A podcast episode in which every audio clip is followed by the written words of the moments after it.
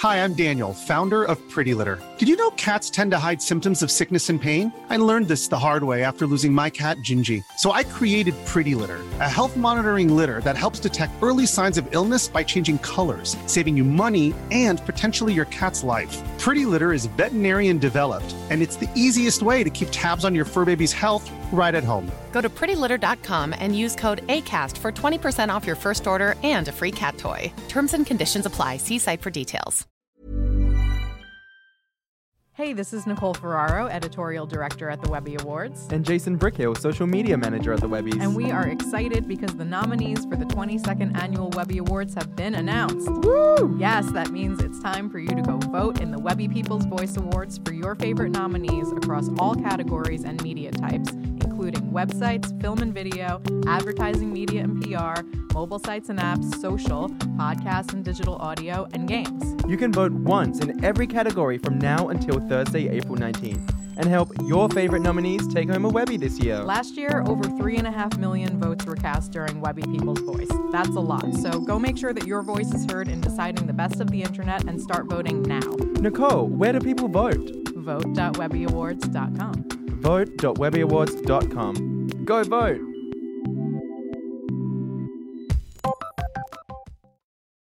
From the Webby Awards, I'm David Michel Davies. This is the Webby Podcast.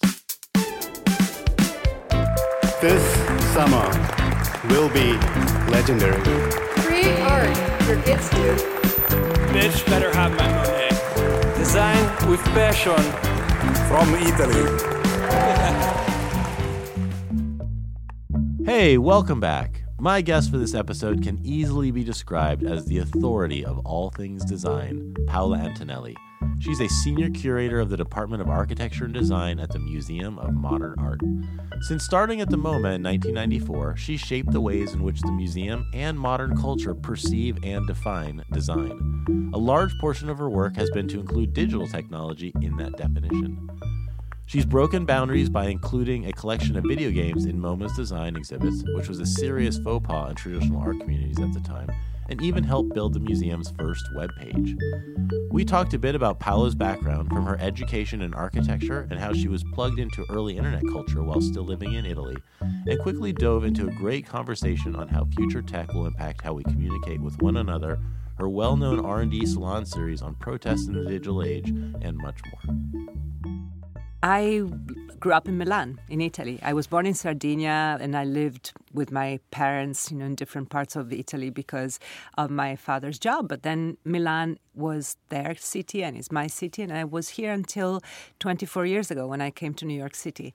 And uh, my background is truly I'm an architect by training. Before that, I studied also economics, but I switched to architecture, and from there, I switched or I just like grew into becoming a journalist and a curator and a teacher of architecture and design. And did you move to the United States to study architecture? No, no, no. I studied in Milan. Okay. I graduated from uh, the Polytechnic of Milan, and I started there as a journalist. At, I was at first at Domus, and then I was at Abitare. Okay. And at the same time, I was also teaching at UCLA. So my first city in the United States was Los Angeles, Oh, actually, but I wasn't there. I It's a wasn't great there city full for an time architect.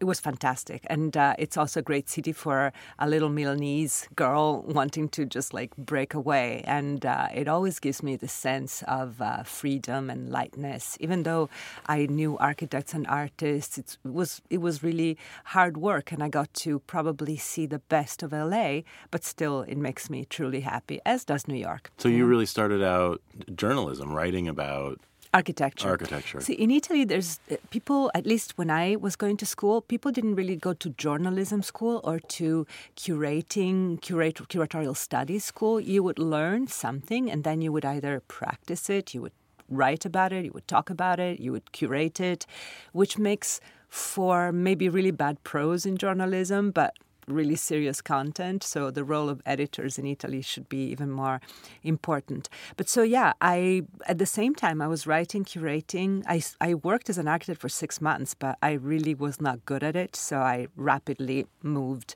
to another field, another application of You seem, you architecture seem and a design. little too relaxed to be an architect. Well, I mean that I don't compliment. know. I just uh, I'm impatient. Okay. Um, architects take a really long time before they see something realized. At least you know, at once upon a time.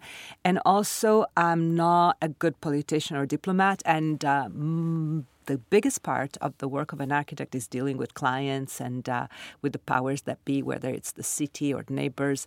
I just couldn't deal with it. Was MoMA the reason you moved to New York? Yeah, I moved to I moved to New York. I, I saw I got the job by reading an ad in a magazine. It was ID magazine, not Oh, ID, yeah. the British one. Sure. ID was Industrial Design magazine, and uh, there was the ad for the position. And I knew already the people at MoMA because of my job as a, as a writer. So um, I had interviewed also Terry Riley, that was the chief curator. So I wrote to him, and he was like, "Really?" And then uh, I got the job. So I moved for that reason, and the move was quite quite traumatic because I moved here in February of '94, which was um, a really terrible February in an infamous winter with 17 snowstorms. So it was really tough in the beginning, but then uh, I got my first show and I forgot all troubles. It's also a really interesting time to move here for that role because it at least unless you were really paying attention to what was going on with technology, it was still before the world at large was really paying attention to the web and the internet. There was, you know, people were using Mosaic browser in 1993, 1994, people in universities and young people and people who were really into computers. But in terms of a a thing that the world was paying attention to, it was a little bit early still. And it's I really guess. become eventually a big part of what you do. here, Yeah, right? I guess you know when I it already- started. yeah, go ahead. No, when I started, I remember that the first uh, kind of of- official act I did was a, a page and a half memo on why I needed a Mac, because I was staring at real floppy disks, an- an old PC with floppy disks, and so I got my Mac, and then and then I started uh, vying to get email. And uh, uh, in '95, I had my first exhibition, which was about technology, but it was about technology of materials. It was Hmm. called Mutant Materials in Contemporary Design. And I wanted a website. And MoMA didn't really know what a website was. Um, so, you know, nobody wanted to sign off, communications, you know, development. Nobody knew what, um, whose responsibility this was. And I got a budget of $315, which I used to take taxis and pay dinners to um, a, a graduate, you know, like a, a teacher and educator at the School of Visual Arts that actually taught me HTML and coded the website with me. So that was the first website for MoMA. Interesting. And uh, a few months later, Barbara London did hers for her own exhibition, and then it became a real website. So you were already before you got to MoMA, you were already clued in or plugged in or beginning to get plugged into the internet. Yeah, I, I cannot really remember. I remember when I was living still in Milan that I had a fax machine, and uh, but I had also I had for a l- a short time the Italian version of the Minitel. Oh yeah, of Uh, course. so I had that, and then I had a Mac which I had brought in from the United States. It was it was very funny. I walked through the customs in Italy with a big bag with a big apple in front of it, with you know like still with a rainbow. Yeah. Anything to declare? Oh no. went through, and so I had my uh, my Macintosh Classic at home, and I already had email. yeah.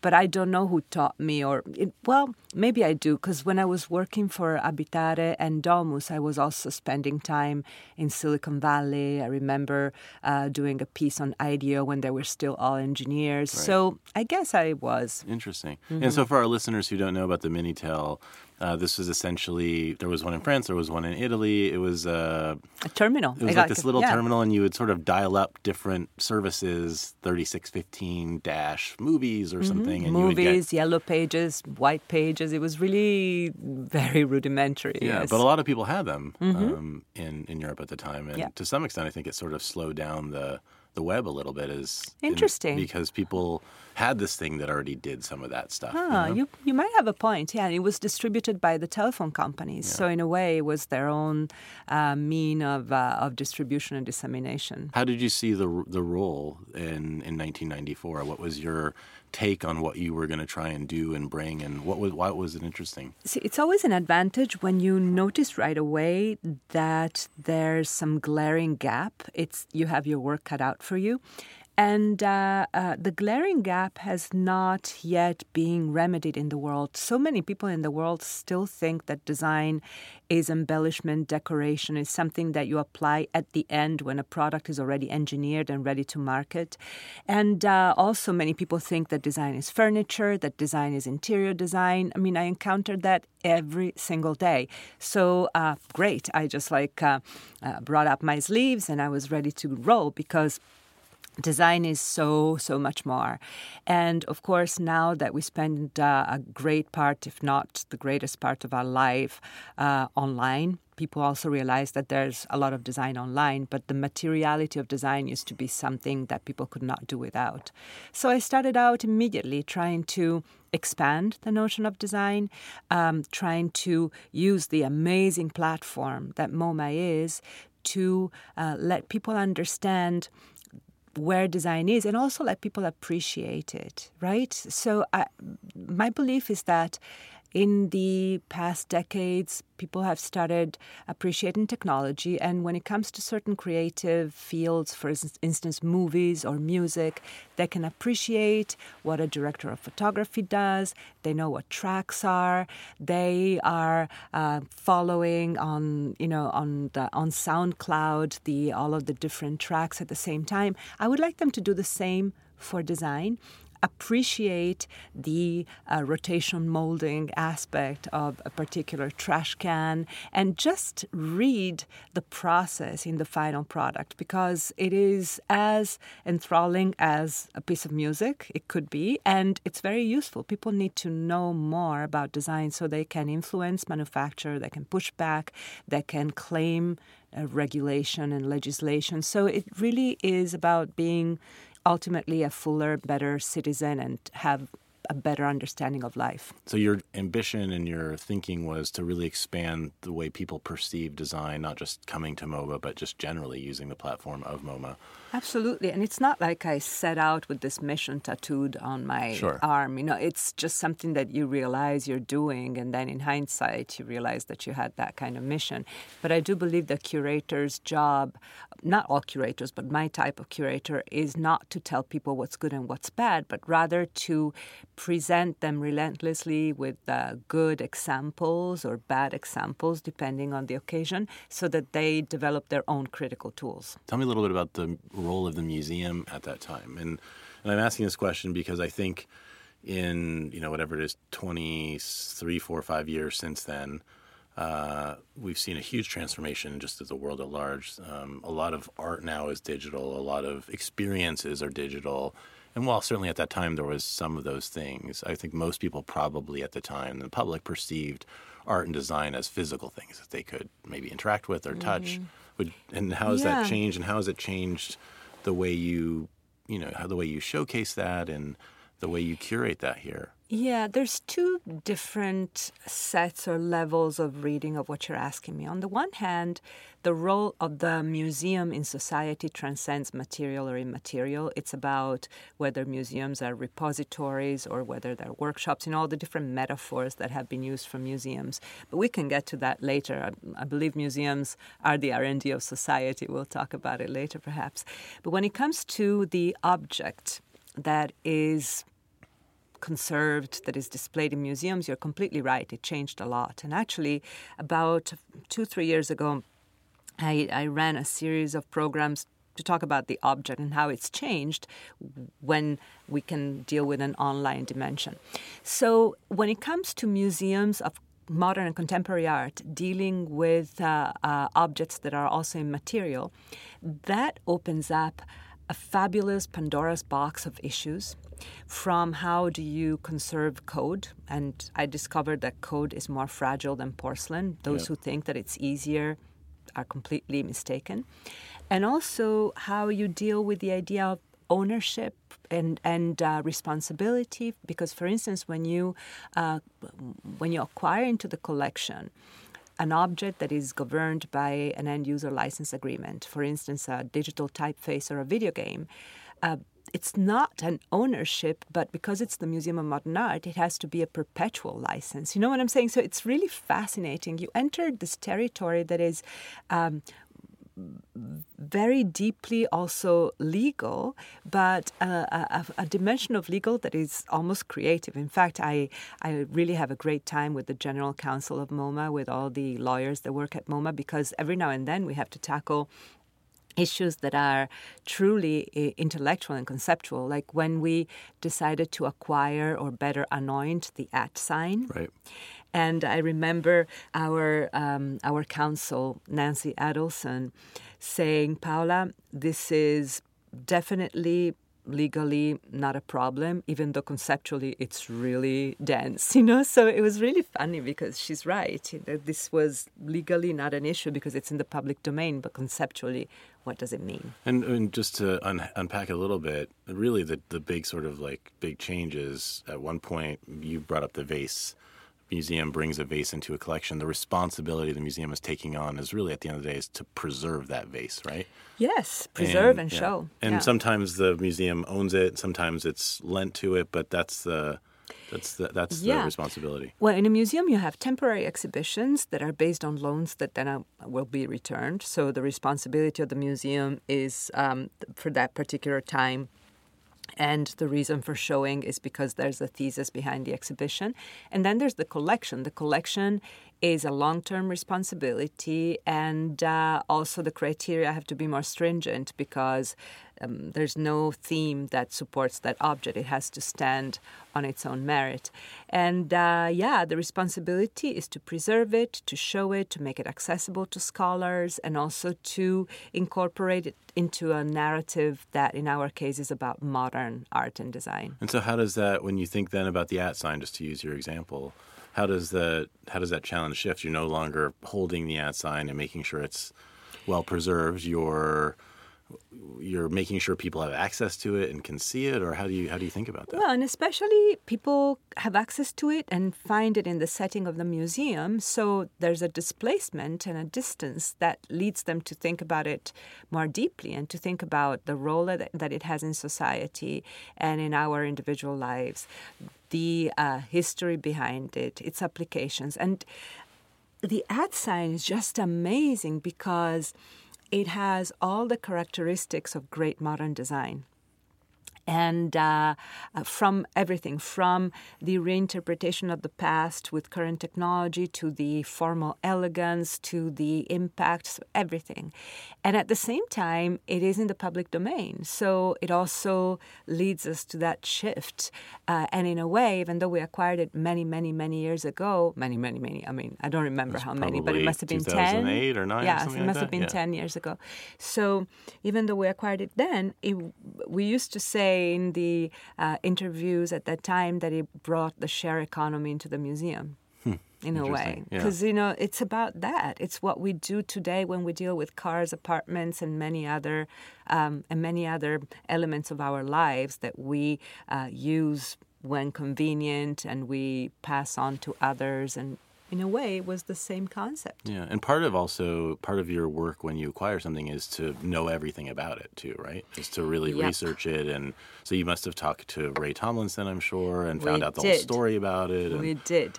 Ray was still alive at that time, and it was wonderful because, see, the whole at sign story was very progressive. It's not like uh, we knew everything. It was an intuition one day that then. Um, then went through many litmus tests, and one of the litmus tests was to ask Ray, Did you know what the at sign was? And he said, Oh, yes, I did. And actually, my first email was about the at sign. Because, see, the at sign has existed since the Middle Ages. Oh, interesting. Now, that's the beautiful thing. You know, that's when I say modern design. So here you have something that was used by the handwriting monks when they were copying manuscripts to kind of shorten the time that it took to write the Latin preposition ad, ad, which meant already connecting objects or connecting people to objects. So he took something that had existed continually since the Middle Ages and was on the teletype writer that Yeah. he was using, and he found out what the meaning of it was and decided to use it in exactly the same way to actually become the symbol that shortened the lines of code that he needed to connect the name of the person to the machine. Right. A little ways back, uh, there was this big, I don't know if you want to call it like a polemic, but now when I look back on it, it seems so silly that it was even a polemic. But there was this big thing where you brought in video games into mm-hmm. the collection. And there was all these people writing about how this was like the worst thing in the world that the MoMA was bringing video games into the collection and that was going to be bad for art and all these things. And I think now any of those people probably will look back at that and just would probably think I would hope that it's just it was the no, silliest. Some of them, now. some of them. See, it was uh, there were not many people actually. There were a few, but they were vociferous and they were, you know, revered or at least well placed art critics. Mm. You know, like Jonathan Jones at the Guardian, for instance, and it was quite hilarious. Maybe he would think the same today. I don't think he would have changed his mind, but I was. Um, so um, so taken aback by those criticism by those critics, not because I couldn't take the criticism, quite the opposite, but because it didn't make any sense. First of all, they hadn't even read the press release, and because they're art critics, they think that everything is art and that right. design doesn't even exist. So he was saying video games are not art, and I said I didn't even say they're go there. Yeah. Then he would say you cannot put Pac-Man next to Picasso, and I was like, you know, there are five stories in between, you know, but still, and the whole the whole criticism was very ideological, and um, and also I was nobody has thick skin enough as not to be hurt by criticism, and I am really thin skinned, but in that particular case, I was not hurt at all. I was just like almost with my jaw dropping say oh no no i was embarrassed for them yeah. because their criticism was so not in touch with times and also yeah. was off because of this pac-man picasso all of these kind of blasphemous right. tones you know like as if i were screaming something terrible in a church and um, i just have to say it um, um, it is really helpful to have a department of design and also department of media here at MoMA because so many of the criteria that are kind of fossilized uh, about art can be broken by these two departments first and by film, and then they can percolate up or down, however you see the hierarchy, to the painting and sculpture and the drawings department. So can you explain that a little bit? Like, what do you mean by the criteria can be broken, or, well, or which um, ones might have been broken? Well, I have to say, I think that we have uh, um, that we have had a great collaboration with other departments in breaking the barrier of digital. You know, so uh, even though it might seem very um, easy to say art is moving in the digital, so there we are, we we have to start collecting, we have to start showing, etc.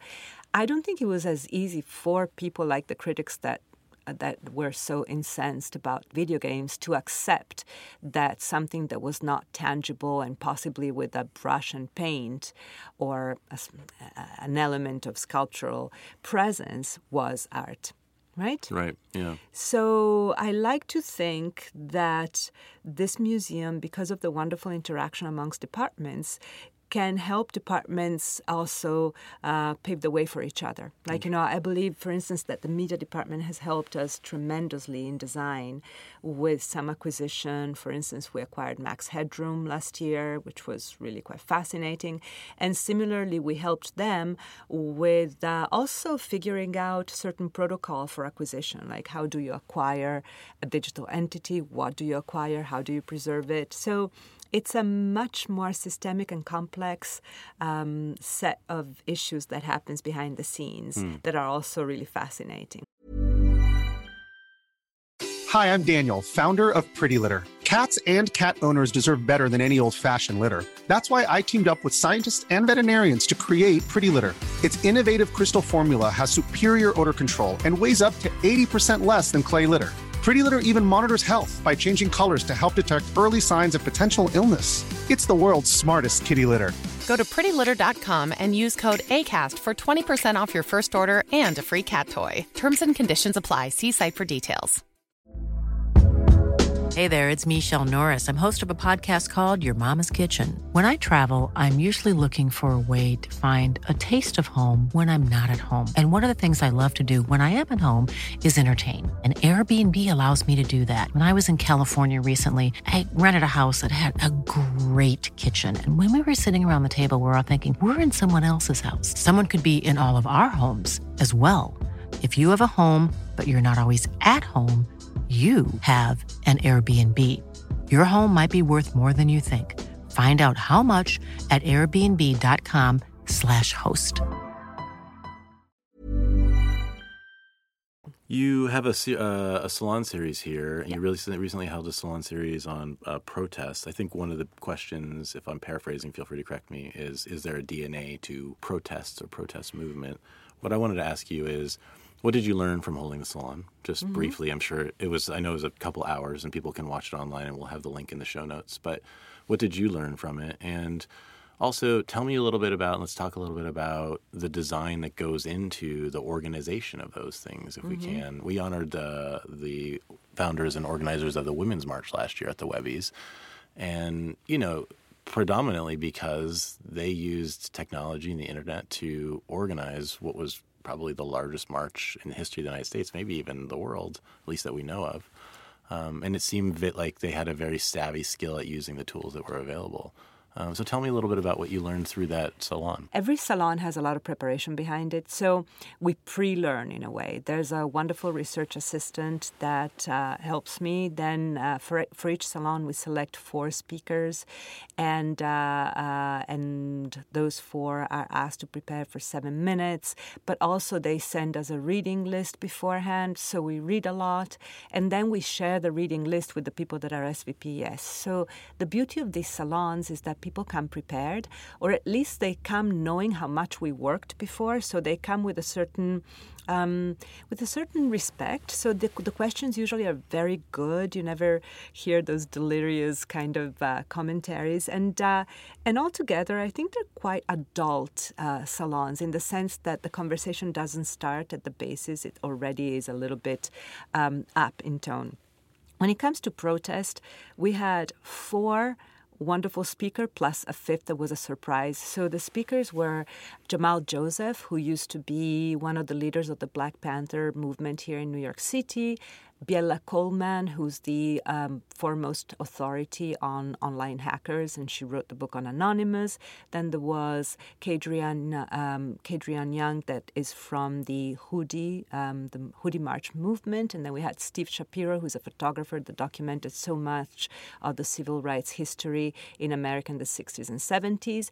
And then the surprise was Tania Bruguera, the artist that had that beautiful installation at MoMA that was at the Havana Biennale in the year 2000, but then was closed after an hour because it was too much for Castro to bear. So it was really quite a beautiful salon. And uh, the prompt for the salon was what kind of protest is effective today? What works? And what um, can we do? Is it only protesting with your wallet, like canceling, erasing Uber, that really can lead to some tangible outcomes? Or uh, does it still matter to gather in the millions all over the world? And I learned a lot. I learned a lot also from the prep work. I had never watched the Angela Davis video when she was interviewed in prison in the early 70s and she was talking about violence. So, the meaning of violent protest versus nonviolent. Um, I also learned about how the uh, decades change the, uh, um, the heaviness and the, the the footprint of certain protests on people. My research assistant is from Milan, like me, but she's in her 20s. And when I hear Toni Negri, to me, he is the mastermind of the Red Brigades. And so many of my friends were touched in tragic ways by Tell terrorism. people what the tell people what the Red Brigades were. Well, the Red Brigades was the foremost terrorist uh, organization in Italy in the 1970s, responsible for the murder of Aldo Moro, among others. So, real deep destabilization of the state and uh, and lots of fear and lots of tragedy. And he was the mastermind right now after having been taken in by France when Mitterrand was um, actually protecting all of these different um, outlaws from different parts of the world, he has become a very well known political theorist. So, to my research assistant, Antonio Negri is a wonderful political theorist and philosopher. So it's Right. really fascinating to see how things change. And I'm sure that to some of the people that were in the audience, Jamal also Sure. was a reminder of a really difficult and dark moment, while to me and to many other people. He's a great professor at Columbia University School of Film and uh, and a contributor to the intellectual life of New York and of the world. So it's interesting to see how protest gets metabolized and uh, uh, and its effects can be felt at a distance or not. But I have to say that in the end, like with every salon, there were no real answers.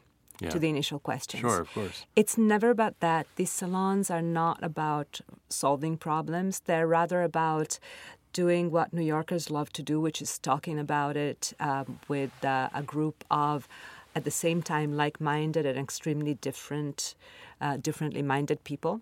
So I think uh, I definitely was enriched by what I, what I learned. Yeah. Um, do I think differently about protest today? Hmm, Well, perhaps. how, how important do you think the? I mean, have you thought about, or maybe just something you guys haven't really looked at or covered, but just the role of design in galvanizing people to attend, to become active, to be interested. Because the tool set really, I mean, I think you could say, well, there was communications back then and there's communications today.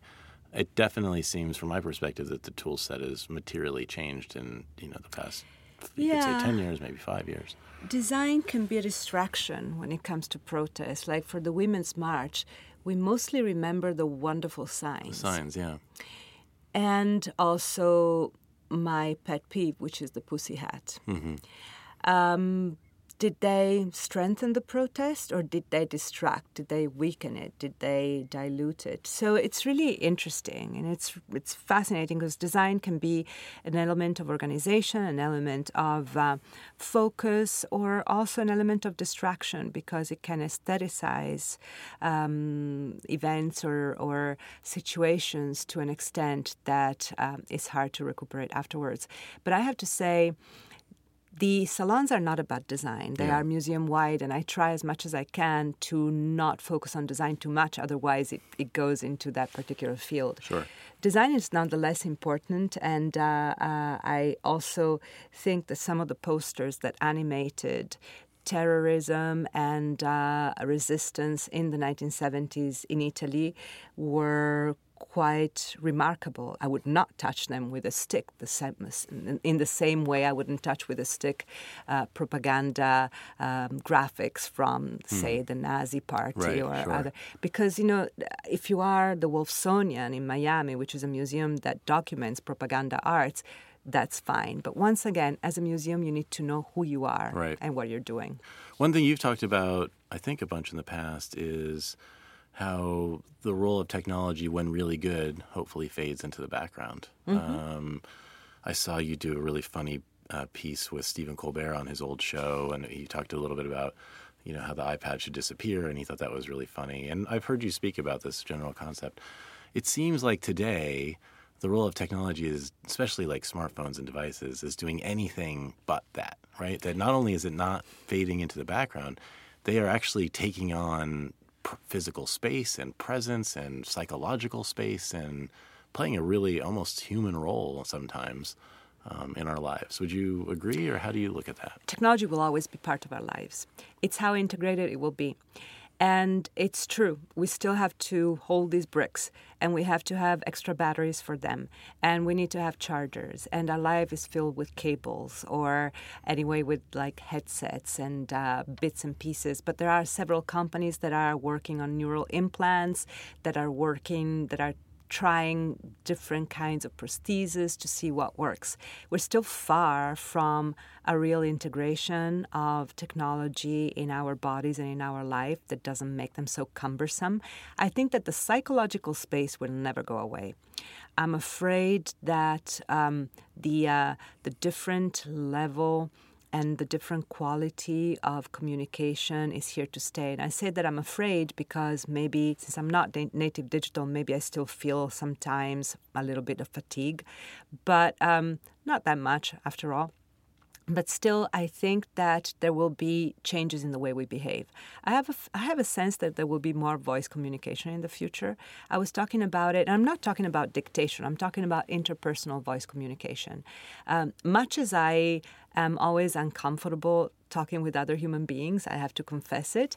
I have to admit that so much written uh, communication is useless and is just uh, a copping out, like a, an abdication of responsibility. So I have a feeling that we'll come to value more the um, risk taking step of calling another person. What would you say about the quality of the design around our devices these days? Do you think it's it's good or is it slowed down or do you it's have, a little do you have a boring. Yeah. It's a little it's a little disappointing, but um, um, I don't know what's going to happen. I remember um, we were talking about the Minitel before, but uh, at some point, it must have been 20 years ago, I don't know, Paper Magazine had distributed this device that looked like like a strange vulva. It was really weird, and it was very organic, and it had um, it had a rubber cover, and then it had a little wheel, and it was basically a device that was connected to the um, wireless network, the telephone network, and would tell you what was going on that night in New York.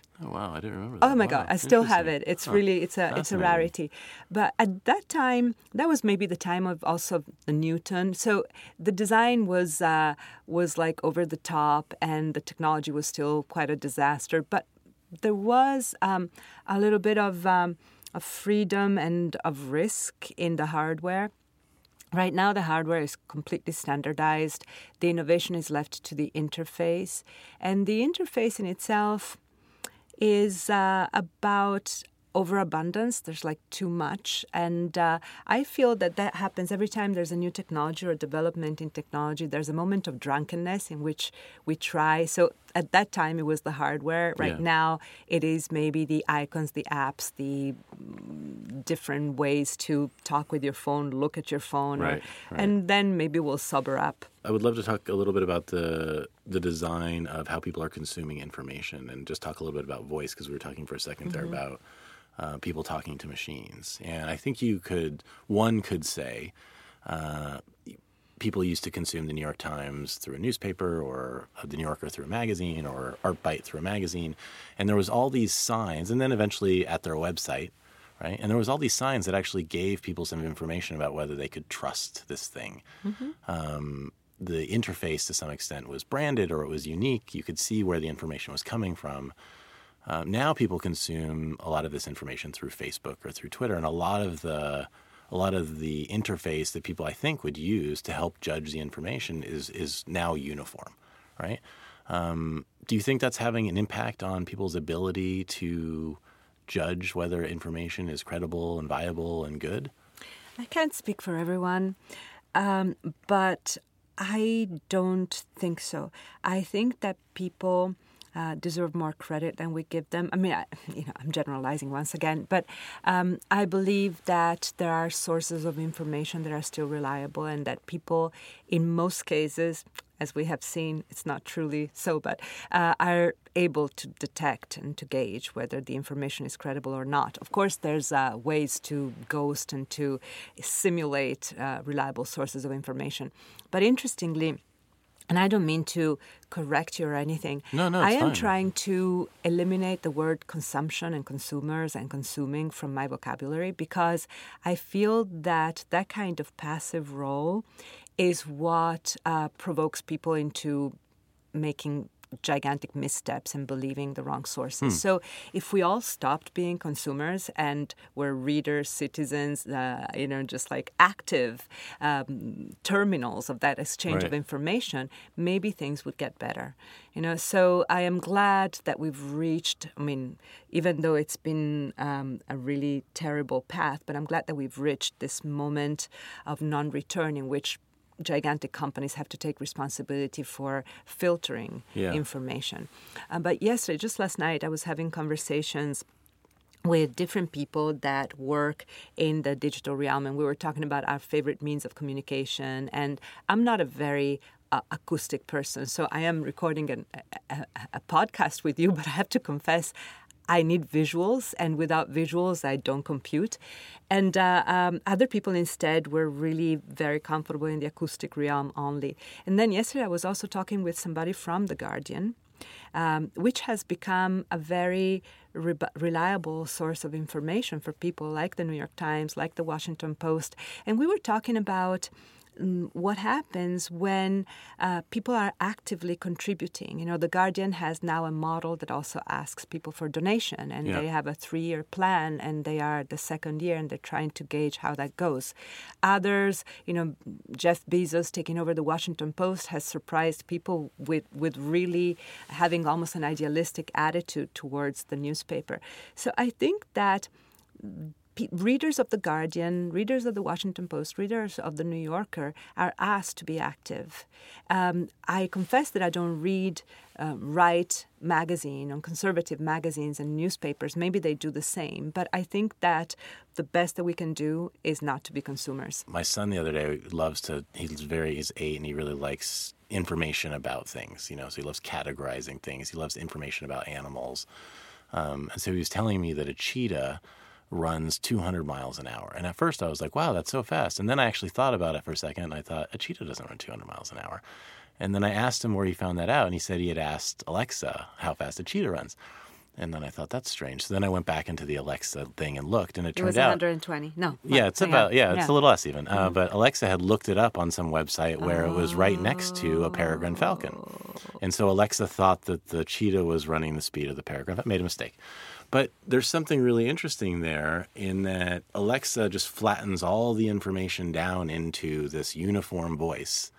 And if you believe Alexa generally, like if Alexa's correct most of the time, you might start to really just believe everything. And you just don't have, you bring up the visual, you know, on the website, you would see it, you would see where it was. You just get a bunch of more information there, I think, to help you evaluate that, you know? Mm-hmm. So uh, it's a long way of asking you like how are you thinking about the design of, of voice devices these days and do you do you find that something um, interesting and, and how, how well are they doing in terms of design yeah many of these devices are designed by uh, a certain type of designer. It's very interesting because the design world is quite split. And uh, I think it goes back to uh, how expensive or non expensive certain design schools are. So there are, in the past, the best designers, the ones that we admired, that we published in big magazines, etc., used to come from schools that were not that expensive. Say Royal mm. College of Art, uh, Once Upon a Time, or um, even the Eindhoven Academy of Art and Design at the beginning these were schools where students would go, um, Cooper, Cooper Union also, yeah. you know, here in New York.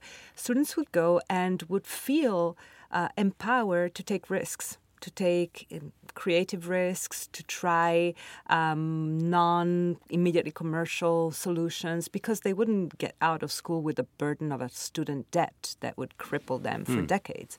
And instead, right now, so many of the design schools, even the ones like the RCA that used to be so um, so accessible financially, not accessible. You know, the, the exams for admission were really sure, tough, but sure. even those schools um, have become more expensive because budgets have been cut for culture all over the world because culture is not yeah. uh, given the right metrics this is another gigantic discussion. So I see many um, designers going into immediately commercial design and therefore not convincing big companies to take formal or productive risks and instead going towards a common denominator that is not necessarily the highest common denominator. Maybe not the lowest, but it's a middle one. Mm-hmm. So we see objects that are quite cylindrical in neutral colors. They cannot really be customized that much. Maybe the cylinder is cut at an angle, you know, so right. but and maybe yeah. wobbles a bit, but there's no daring. If you think of the first Macintosh, there's no equivalent of the first Macintosh in these devices. They Yeah. don't come into our lives with a personality. Um, So you think that's because that's, uh, some of that is because of the price of the schools and the burden of debt debt that students are carrying. I believe Maybe, so. yeah. I know that it's crazy, Uh-huh. but No, uh, having seen it for a long time, and also there's a little bit of a split between the mentality of some of the big companies that tend to be on the West Coast and that think of design as product design, and instead there's so much design that is instead East Coast and Europe. This is a, a gigantic conversation Yeah, that we sure. could have. Sure. But uh, so many of the uh, manufacturers of these objects don't even know the name of some of the most famous designers that are Yeah. instead um, in the space of furniture design or speculative design. Yeah. So there's a real disconnect. Interesting. I have a friend who's a professor at SVA, Aha, and great. he uh, he was telling me he ga- he gave one of his he gave his students a project. He told them that they could it was an, they were designing an object, um, and they could design anything, but they could not be the interface could not be a flat screen. And he said they were he said they were just they didn't know what to do. They they were like in up in up in arms, upset, didn't know what to do.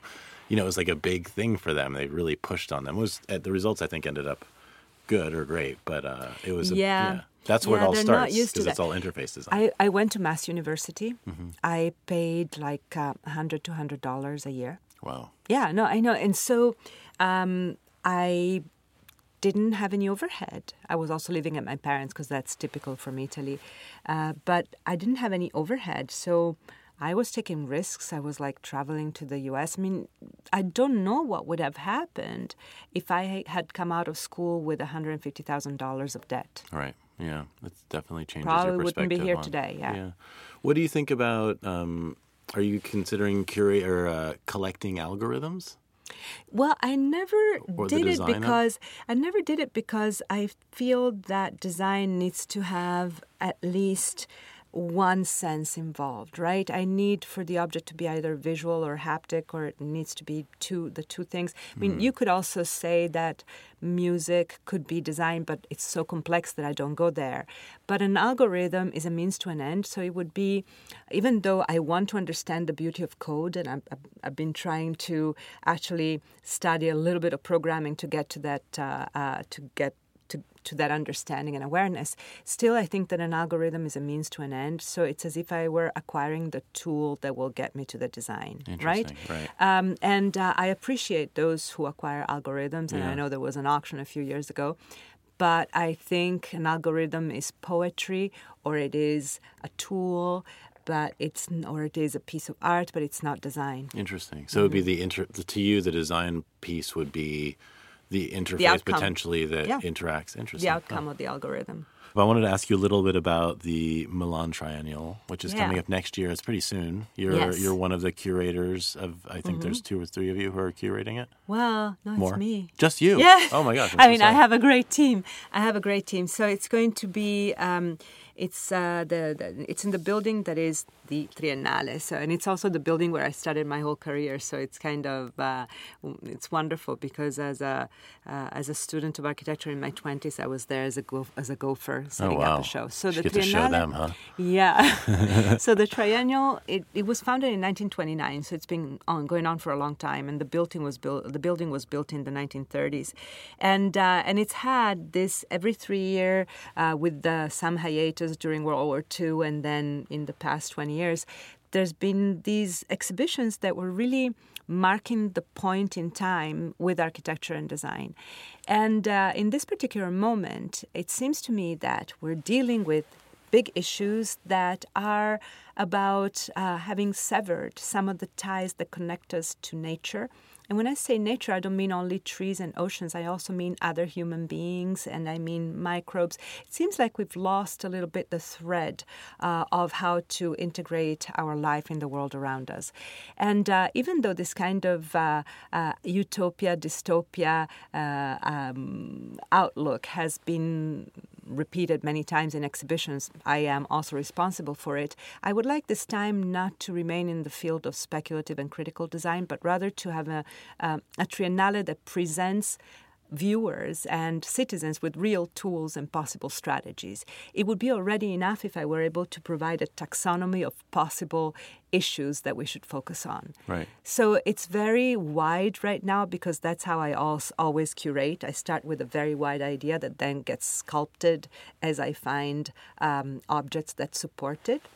And what do you mean by disconnect? Can you talk a little bit or elaborate on the idea of being disconnected from the rest of the world, I guess is absolutely. Well, when I um, when I present this concept, I often use that image that we've seen a few weeks ago in the New York Times that shows how in northern Guatemala, a Mayan city that was much, much, much bigger than one ever thought was discovered using a new technology that is almost like a sonar and a radar at the same time.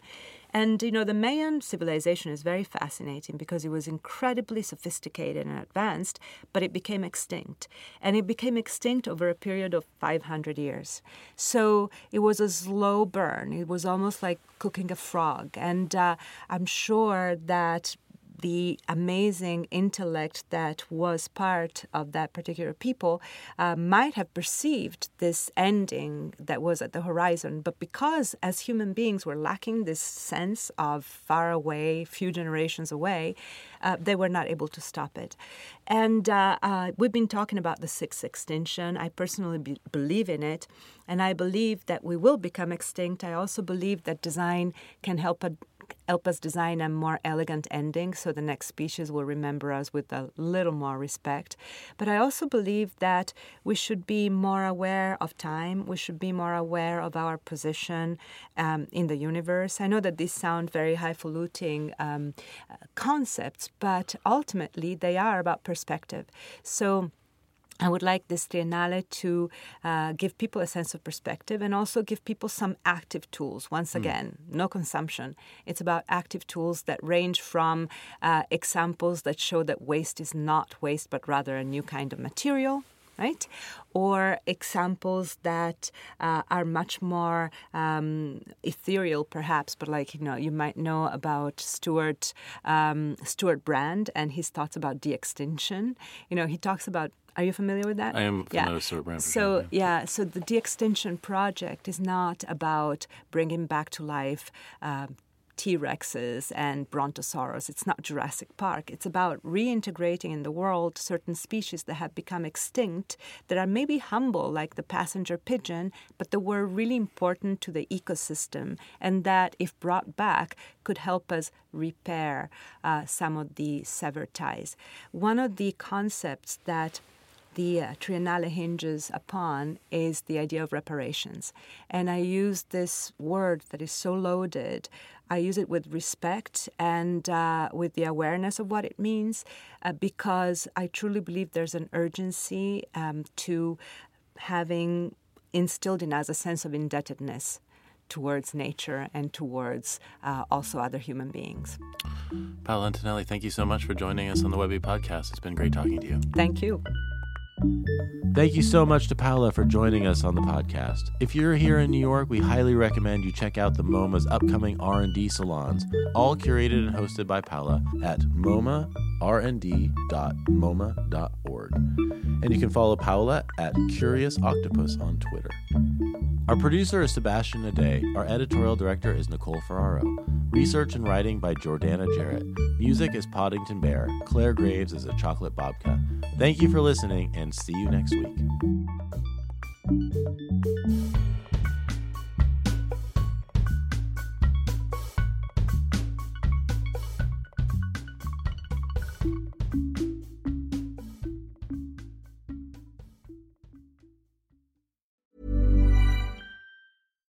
Hi, I'm Daniel, founder of Pretty Litter. Cats and cat owners deserve better than any old fashioned litter. That's why I teamed up with scientists and veterinarians to create Pretty Litter. Its innovative crystal formula has superior odor control and weighs up to 80% less than clay litter. Pretty Litter even monitors health by changing colors to help detect early signs of potential illness. It's the world's smartest kitty litter. Go to prettylitter.com and use code ACAST for 20% off your first order and a free cat toy. Terms and conditions apply. See site for details.